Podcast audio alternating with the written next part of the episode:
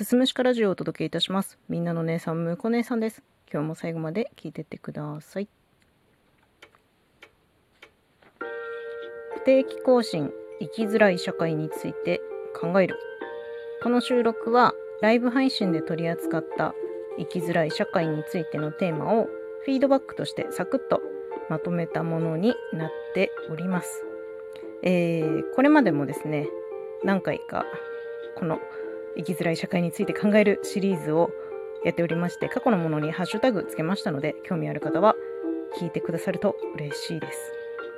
なんだかんだでね今回が第5回目ぐらいになります。今回のテーマは息しやすい社会のために今できることです。うん。まあとにかくねあのー現代社会は煩雑でとても生きづらいことが多い。人間関係であったりとか、まあ、社会のさまざまなルールであったりとかこれまで当たり前のように語られてきた固定概念であったりとかまあそういったものがあって辛い苦しいという思いをされている方はたくさんいるんだけどその実際に辛い苦しいという声が、ま、届きにくい社会なんじゃないかなというふうに思ってるんですよ。でそんな中でも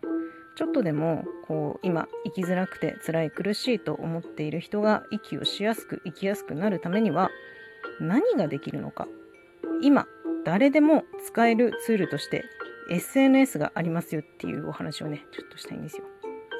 まあ、SNS の発信がねすべからく人の目につくのは難しいんですよ。たくさんフォロワーがいなきゃいけないし、まあ、タイミングとか運もあるしそのフォロワーがたくさんいるインフルエンサーの目につかなければ拡散されないとかね、まあ、いろんな条件はあるんだけどもう今自分にとって何が生きづらくしている原因なのか、うん、それを考えるきっかけにはなると思っていてまあその誰の目に留まるかもわからない。誰の目にも留まらないかもしれないけど SNS で声を上げてみようと思った時に一度考えると思うんですよ。自分自身のことを自分にとってこの社会のどういった部分がしんどいのかそういうことを考えるきっかけにはなると思っていて、うん、この社会にどんな風に変わってほしいかとか例えばどういう仕組みがあればいいのかとかそれを考えることが第一歩になるんじゃないかなと思うんですよ。このね日本の現代社会の仕組み作りをするのは、まあ、政治家さんであったり議員の皆さんですよ。ね、意見を言っていくことと同時にやっぱり選挙あんま言いたくないんだけど選挙で投票して意思表示をすることは大事だと思ってます。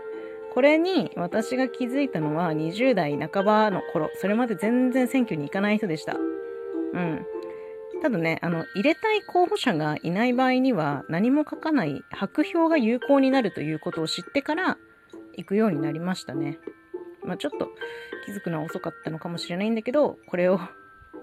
これを聞いてる若い方がいたら、ぜひね、あの、無駄じゃないので選挙行ってほしいなと思ってます。投票所に行くと必ず氏名とか住所の確認があります。どこに住んでる何歳の〇〇さんが投票に来ているということはね、あのデータとして残るらしいんですよ。なので、なんかこの地区随分若い人の投票の比率が多いなと分かれば、その地区を地盤にされてる議員さんは若い人の向けの政策を考えるようになるはずと言われている。うん、ちょっとこれはまだ分かんないことなんだけどね。まあ、その政治とかの話をしだすと諦めたくなる気持ちもありますよ、正直。ありますけど、投票に行ったことは無駄にはならないので、ぜひね、投票に行ってほしいなと思います。